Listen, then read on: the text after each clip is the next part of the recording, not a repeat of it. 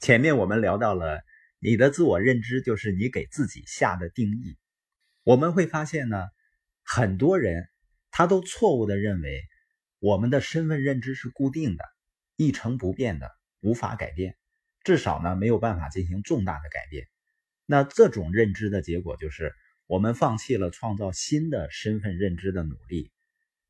我们用自我限制的定义把自己麻醉了，而且呢，我们几乎所有的人都或多或少的存在这样的问题。我们经常会定义自己做不好某件事情。如果我们对自己的定义是做不好这个事儿，那么我们就会倾向于创造出一些现实来证实这个论断。有一次呢，我听一个朋友说啊，他给人的第一印象很差，但是我第一次见到他的时候。感觉还是非常好的，于是我问他：“那么你第二次和人见面的时候，采取了什么方式改变了那个不好的第一印象呢？”他说：“啊，一般我第二次见到这个人的时候就比较放松了。”我问：“为什么呢？”他说：“我对他们了解更多以后，我就能够比较自如的聊天了，还时不时能开个玩笑，我很有信心能够吸引他们。”那我又问他。你为什么第一次就不能呢？他说我太害羞了，我不是那种能够一见面就和陌生人打成一片的人。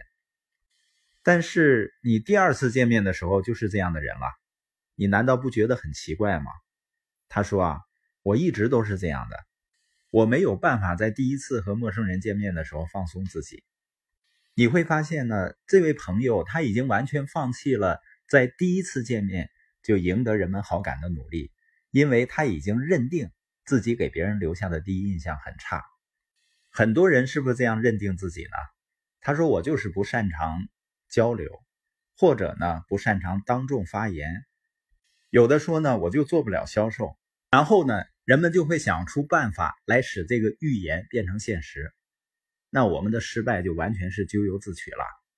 还有的人呢，他很有意思，他对自己现状并不是很满意。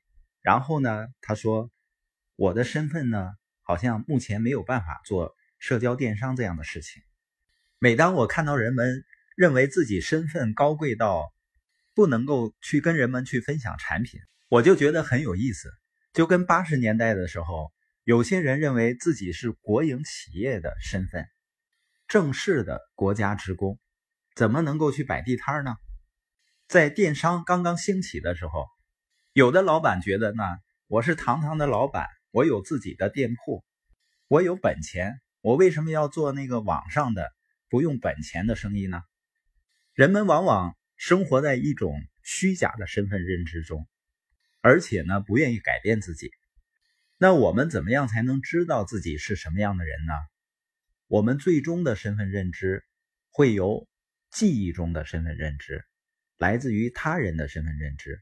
和我们创造的身份认知共同决定的，所以我们的建议呢很简单：首先呢，分析一下构成你当前身份认知的成分，这些成分来自于哪里，然后弄清楚你怎么看待当前的自己，以及在未来你究竟想成为什么样的人。